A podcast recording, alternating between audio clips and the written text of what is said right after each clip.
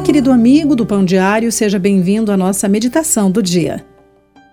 Quando uma amiga cuidava de sua sogra incapacitada, perguntou-lhe o que mais desejava. Sua sogra disse: Que meus pés sejam lavados.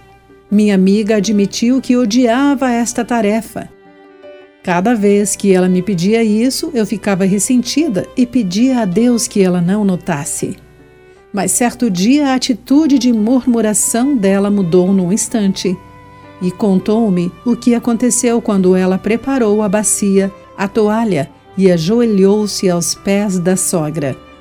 Olhei para cima e, por um momento, senti como se estivesse lavando os pés do próprio Jesus. Ele estava disfarçado de minha sogra. Depois disso, minha amiga se sentiu honrada em lavar os pés de sua sogra.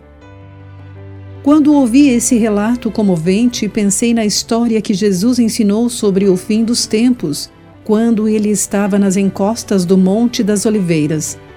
O rei acolhe os seus filhos e filhas em seu reino, dizendo-lhes que quando visitavam os doentes ou alimentavam os famintos, sempre que o faziam, a um destes meus pequeninos irmãos, a mim o faziam. Nós também servimos o próprio Jesus quando visitamos os encarcerados ou damos roupas aos necessitados.